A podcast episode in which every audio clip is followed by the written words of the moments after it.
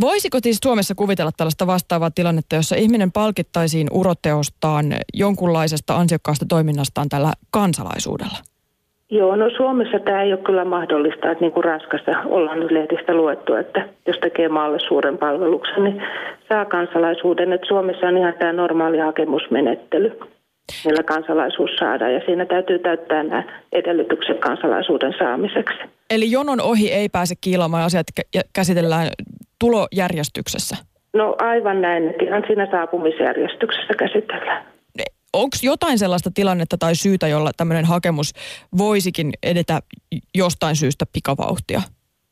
No kyllähän tietenkin hakemuksia voidaan kiirehtiä ja me kiirehtimisiä otetaan huomioon. Että jos on esimerkiksi sellainen tilanne, että työn takia tarvitsisi tämän kansalaisuuden nopeasti, mutta meillä on nyt tällä hetkellä nämä jonot aika lyhyet, että nopeimmillaan saa neljässä kuukaudessa kansalaisuuden, niin siinä ei välttämättä käytännössä niin, niin usein esiinny sitä tarvetta, että pitäisikään kiirehtiä tätä hakemusta.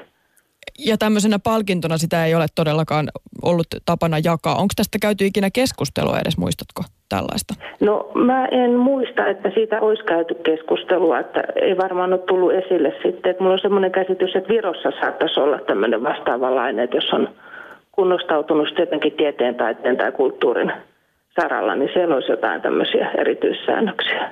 No miten paljon ylipäätään tämmöisiin kansalaisuushakemuksiin liittyy jonkunlaista harkinnanvaraisuutta, erilaista harkintaa? No kyllähän niihin liittyy ihan niin kuin, että jokainen hakemus harkitaan, että ei ole mitään tämmöistä velvollisuutta myöntää sitä kansalaisuutta. Että katsotaan nämä edellytykset, että esimerkiksi, että onko asumisaika tarpeeksi pitkä tai sitten, että kielitaitoedellytys täyttyy tai toimeentulo on selvitetty ja tällaisia asioita tarkistetaan.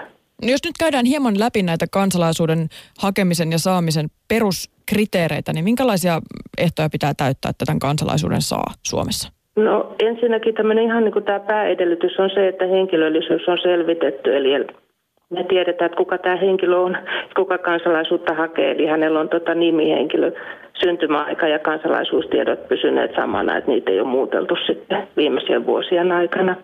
Ja sitten tietenkin täysi-ikäisyys täytyy olla 18-vuotias ja asunut täällä riittävän pitkään, eli tämä on normaali tämä viisi vuotta.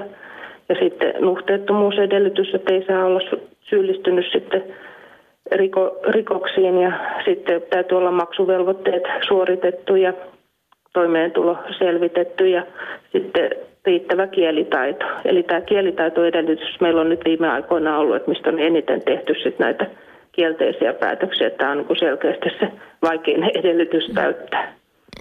Miten se riittävä kielitaito muuten testataan tai määritellään? No siinä on monta tapaa, että sen voi, voi sitten todistaa kielitutkinnoilla, että on tämmöinen yleinen kielitutkinto tai sitten valtionhallinnon kielitutkinto tai sitten ihan koulutodistuksella, että peruskoulun tai lukion päättötodistus, jossa on tämmöinen hyväksytty arvosana Suomesta tai Ruotsista. Ja sitten on tämmöisiä ammatillisia tutkintotodistuksia ja korkeakouluopintoja Suomessa, että nämä tavat riittää todistamaan kielitaidon.